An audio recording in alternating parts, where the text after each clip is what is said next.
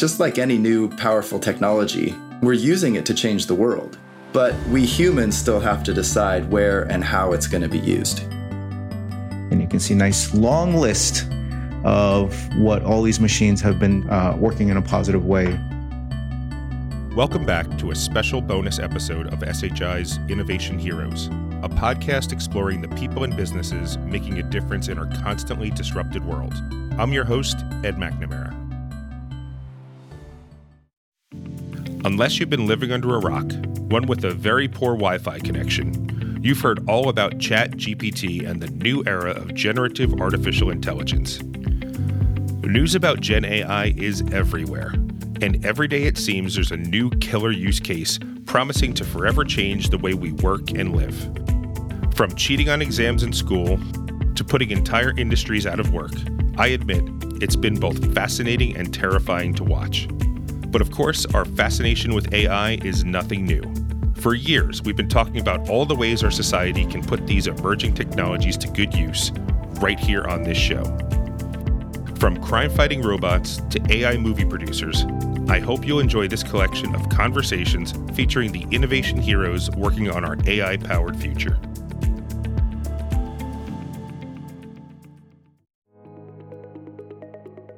When Robocop first hit theaters in 1987, I was totally captivated by the idea of a cyborg policeman, half man, half robot. But I always thought it was the stuff of pure science fiction. That is, until I met William Santana Li, chairman and CEO of Knightscope. Founded in 2013, Knightscope is on a mission to make the United States the world's safest country. Its fleet of autonomous security robots provide 24 7 security 365 days of the year to places like school campuses and entertainment venues. I spoke with Bill about how Knightscope is disrupting the security industry and how its robots will strengthen, not replace, human law enforcement. This interview aired on December 1st, 2022 in in terms of those locations can you give us some real life examples or real life use cases for for these robots? Sure. We're in a number of verticals. It could be commercial real estate um, a lot of hospitals a lot of casinos manufacturing plants logistics facilities. Basically anywhere indoors or outdoors you might see an officer or guard patrolling primarily outdoors where the actual crime occurs is an opportunity for Knightscope and in some cases it's they don't have enough guards or officers to cover a location. So, you know, there's a police department that didn't have an extra couple officers times four to patrol a park. So we patrol the park on their behalf, and 911 dispatch can remotely monitor the location, hopefully de escalate some situations before having to have armed officers show up on the scene in uniform. And, you know, it's the technology is actually effective. You know, when we started the company, at they, you know, most of the people here in Silicon Valley like told us, you know, the following Hey, Bill, you're out of your mind. Uh, this will never work. It's uh, hardware and software too complicated. You should pick one. And physical security is not an investment thesis. You need to go away. And so, like any good entrepreneur, we ignored everybody and just did what we said we are going to go do and you know the probability of founding a company raising the capital growing it and then listing it on on nasdaq joe. So we'd probably we listed the company on nasdaq under the ticker symbol kscp um, back in january and we had raised uh, i think north of 120 million dollars from 35000 investors.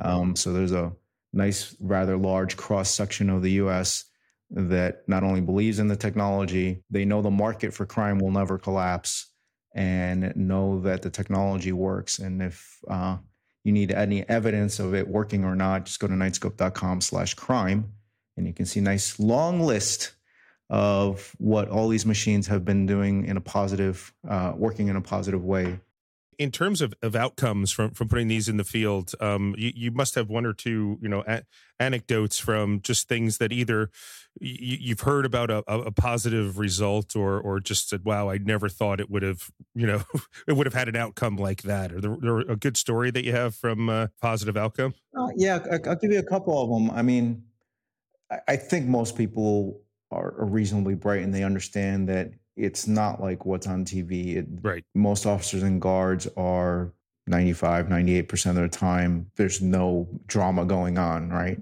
And so we're just getting started. And what I find fascinating, this was a few more than a few years ago. I was uh, actually in New York, I think. Uh, I remember the phone call. My co founder calls me up. He's like, You're not going to believe this. I'm like, What? We just helped a law enforcement agency issue an arrest warrant for a sexual predator. And I just, I almost bust out in tears because, like, it's like, You're kidding me, right? Um, we've helped another law enforcement agency apprehend an armed gunman. Uh, we helped with a domestic um, violence uh, case. I mean, we have one client that was experiencing one to two criminal incidents a week, like assault, theft, stolen car every single week. And we put the machine there, and everything literally went down to zero, and all the shenanigans stopped. And they have renewed that contract now for the fifth year for anyone unfamiliar with this technology, you know, what defines autonomous security capabilities and how is Knightscope using this technology? Uh, so depending on who you believe, I'm sure my numbers might be a little bit dated, but over $100 billion been as, has been invested in self-driving, autonomous, whatever. Probably 200 companies working on it. I believe they're, the collective revenue of those 200 companies are nearly zero, if not zero. And it's basically complete autonomy, meaning level five, hands off, no one remote controlling it, operating 24 7 across an entire country. I think we're probably the only company in the world doing that at some reasonable scale, both indoors and outdoors. Um, and I think that speaks to how difficult it is. If no, you know, $100 billion goes into the sector and nobody shipped anything, probably maybe it's hard. Right and that, that's not what we're talking about. Uh, not remote control, level five, if you want to put it in automotive terms, complete hands off patrolling and deterring uh, negative behavior. So, can you give me a breakdown of how the autonomous security robots work and how they can be implemented to uh, enhance safety? Sure, we work for Big Brother, and what we, you know, take our orders from Big Brother and just try to make sure that the robots are here to kill everyone and take everyone's job is oh sorry wrong talking point.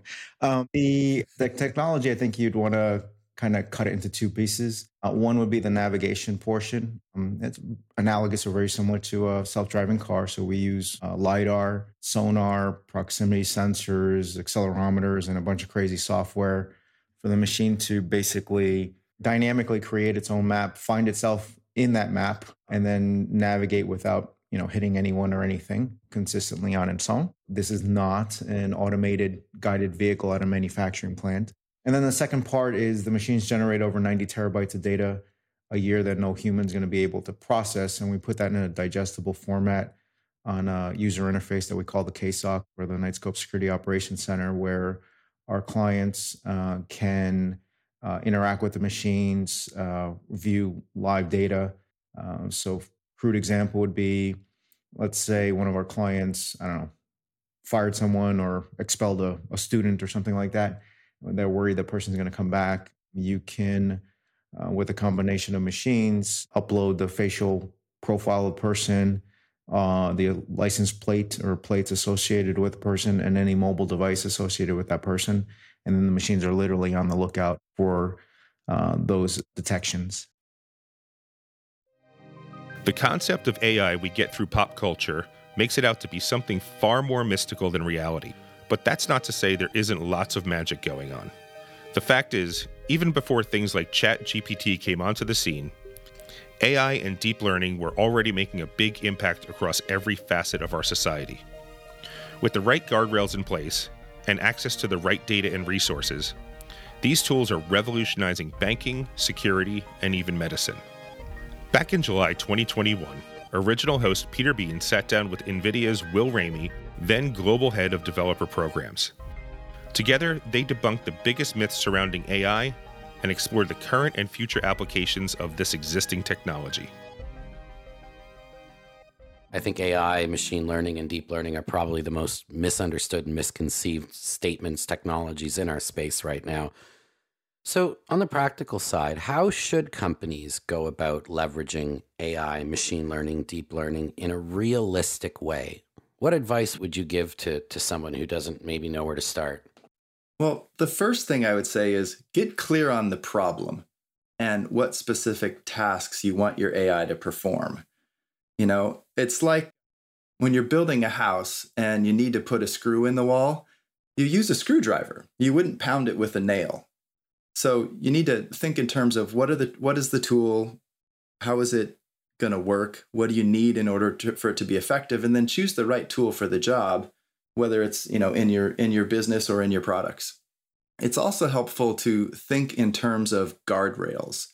I think you'll realize pretty quickly that if you're if you're using deep learning or AI for an autonomous vehicle, you know, a self-driving car that you're going to put yourself and maybe your kids in, or for a medical analysis device that's going to help you understand what kind of cancer tumor you have and what the best treatment recommendation is, you're sort of playing for different stakes than if you are just deciding whether to, you know, open your doggy door and, and let the dog come into your house to get some food or whether you're answering a customer support call.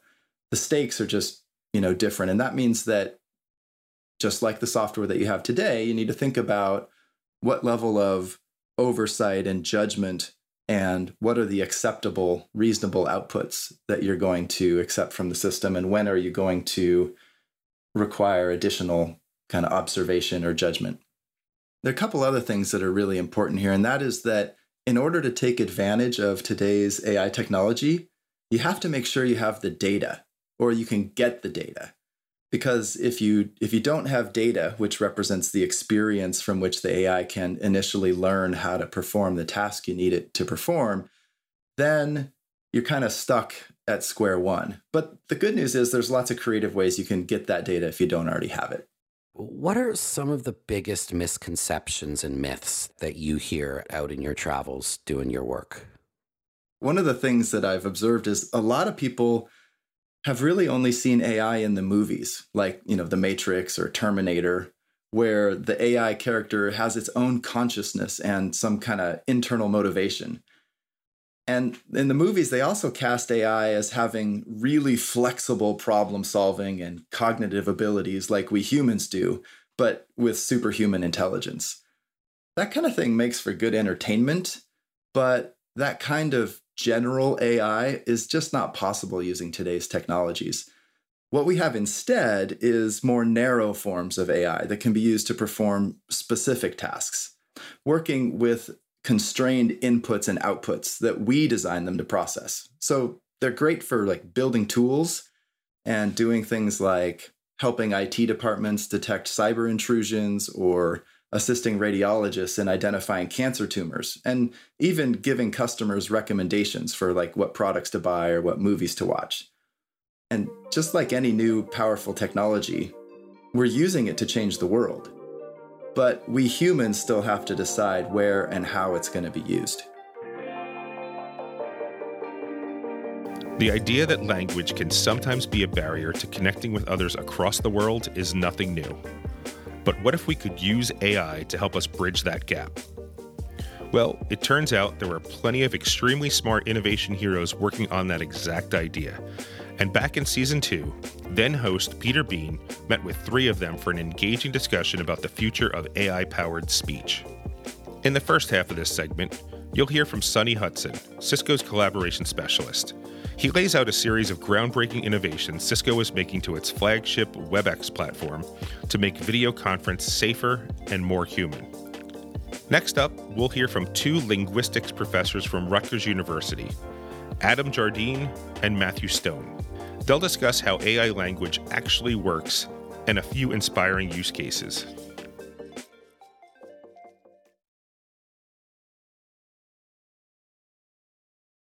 You know that I've been deeply invested in video conferencing for years, right? We talk about it all the time, way before the pandemic caused it to rapidly accelerate as our primary mode of communication. Can you talk about some of the exciting new capabilities that Cisco is bringing to market and how the pandemic accelerated them? For years, as you said, we've been trying to push video as our main method of communicating with people because people get so much more from it than just audio only. But we found since the pandemic that we can actually use it to make places safer, more secure, better uh, for a pandemic standpoint and a returning to work standpoint by the, the technology that we can integrate into that video. For example, we can do things like making sure that people can see for themselves if they have too many people in a room. they can set it in advance so that a conference room might be good for, say, four people or five people. But then if they exceed that number of people, they can actually see something on the screen to tell them, you've really got too many people to be safe in view of the pandemic and cleanliness. They can also see information of things like when's the last time the room was sanitized for their safety. A lot of these things just have let us let video be the main way to communicate with people about how they can stay safe uh, communicate those messages, make sure that they're looking at it in a way that this is more than just a one on one device or even a one to many device. It's something that's going to really help them as we go into our return to work and our hybrid workplace.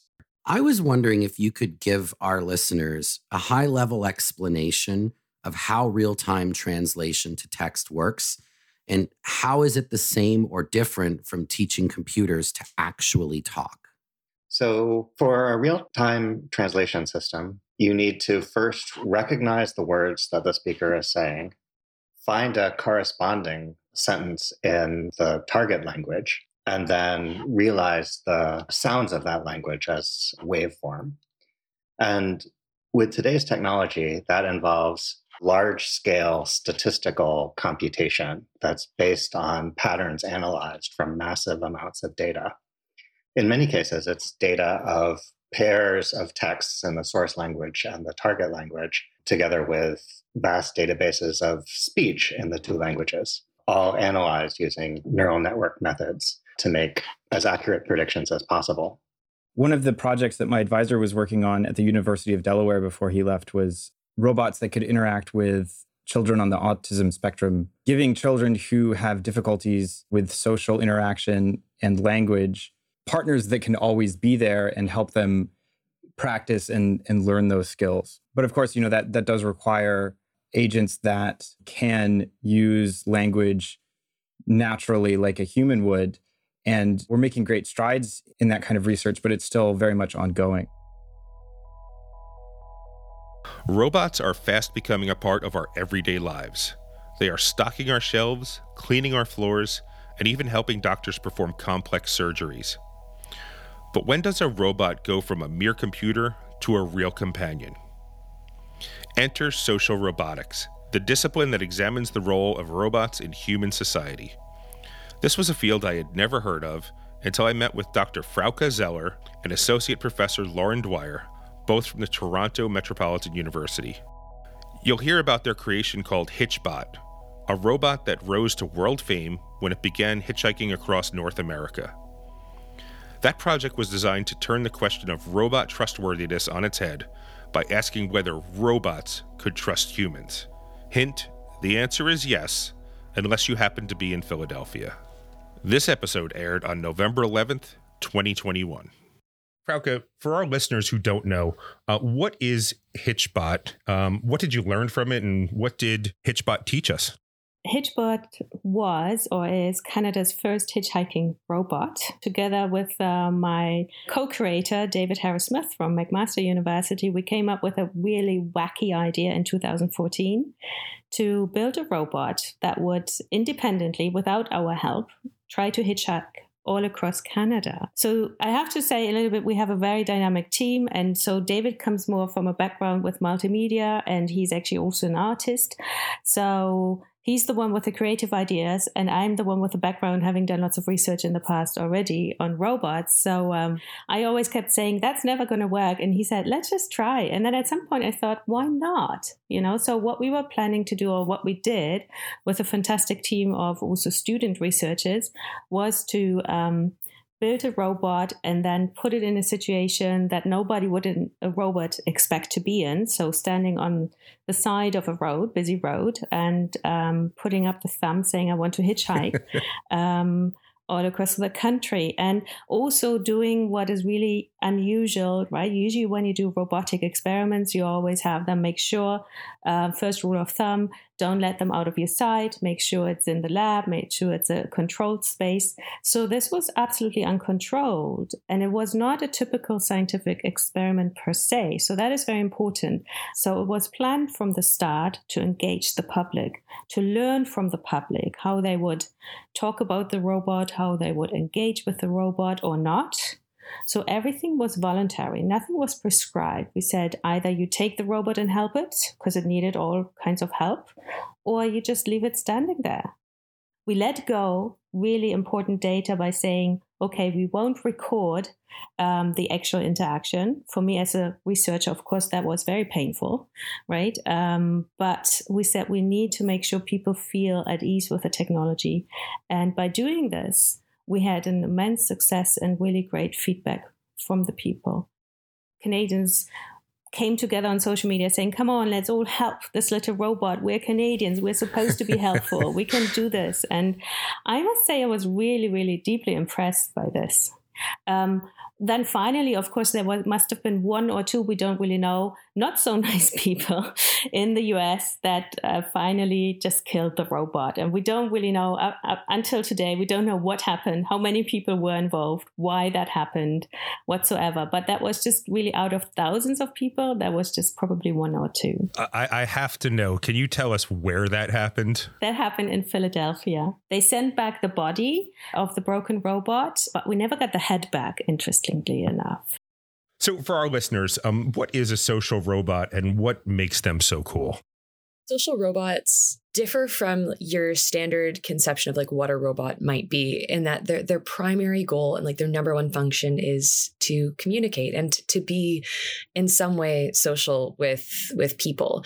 So the the concept of social robotics and this this whole field is based around interaction and interacting with people and, and, and developing those relationships. So if you think about like a Roomba, a Roomba is a robot. It vacuums. It does it all on its own. But you're not going to go and either like try and interact with the Roomba or have a conversation with it, though you might. I mean, I get it. Sometimes people talk to their appliances, you know, yell at their microwave or whatever. But but a Roomba wouldn't count as social. When you think about social robots like the, the thoughts that come like the examples that come to me are always like pop culture versions. So thinking of c3po from star wars whose like primary goal was to talk to people and to be a cultural liaison. Or uh, even like now that this one's slightly slightly more in between but even if you think of like baymax from disney's big hero 6 you have a robot that talks to and facilitates interaction. I mean yes its primary function is to be a medical assistant but it still talks to people and it still makes people feel things. And and that that kind of that's where social robotics falls. From charlie chaplin to blockbuster franchises movie making has come a long way. But what if i told you the next wave of technological innovation in the movie biz comes from artificial intelligence? FilmuStage is a technology company that is revolutionizing the pre production phase of filmmaking with neural network technology and natural language processing. I had the pleasure to meet with Ruslan Khamidullin, Chief Technology Officer. We discussed how FilmuStage is being used to break down scripts in a matter of minutes, a task that used to take humans days or even weeks.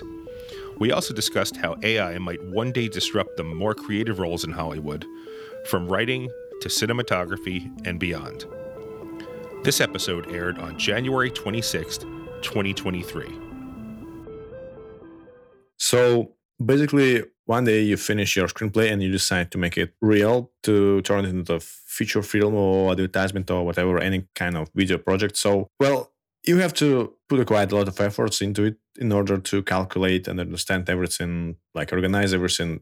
Your screenplay is pretty much like a blueprint so it contains lots of information about what kind of cast you need to shoot your movie what kind of location you need what kind of props or whatever all the small little details. And uh, there is a process called script breakdown. Basically, you start to write down all the possible categories of items out of your text and put it into somewhere like spreadsheets and maybe some other way to organize it. And then this is quite manual process and it takes anything from a couple of days to a couple of weeks actually to accomplish. Not super fun and the perfect task for automation at the same time. Like it's a perfect task for machine learning actually. And uh, we decided okay, let's try to do that. We created a data set based on a bunch of existing screenplays and trained our neural network in order to understand the context, the format of scripts, and uh, and uh, kind of do the same thing on top of that. So and it worked. So now we can break down basically uh, in a couple of minutes instead of a couple of days or a couple of weeks. So it's a really huge time saver. Filmmakers really love our stuff. Excellent, excellent. So, what's next for Filmustage, and you know, what are your big picture plans? Uh, you know, in the short and long term future. As I mentioned before, we just updated our screenplay engine. We are going to release it pretty soon, actually, a couple of months probably. The next step would be to understand and create the picture of your whole screenplay, probably share your strongest and weakest parts of it. The next step would be probably creating some kind of previs or pre-visualization tool set for your project for you in order to help you, you know, visualize and prototype the aesthetics of your film, maybe to build your uh, frames or whatever. So exactly how you want to camera to look on your characters and whatever. And uh, at the same time, our goal is to cover all aspects and all steps of actual filmmaking. We have ideas for production. We're going to add asset management. Basically, imagine if you have everything in one place, like, okay, you need to rent a bar, or maybe you need to uh, rent a warehouse for particular scenes in your movie. Let's uh, connect you with uh, location agencies.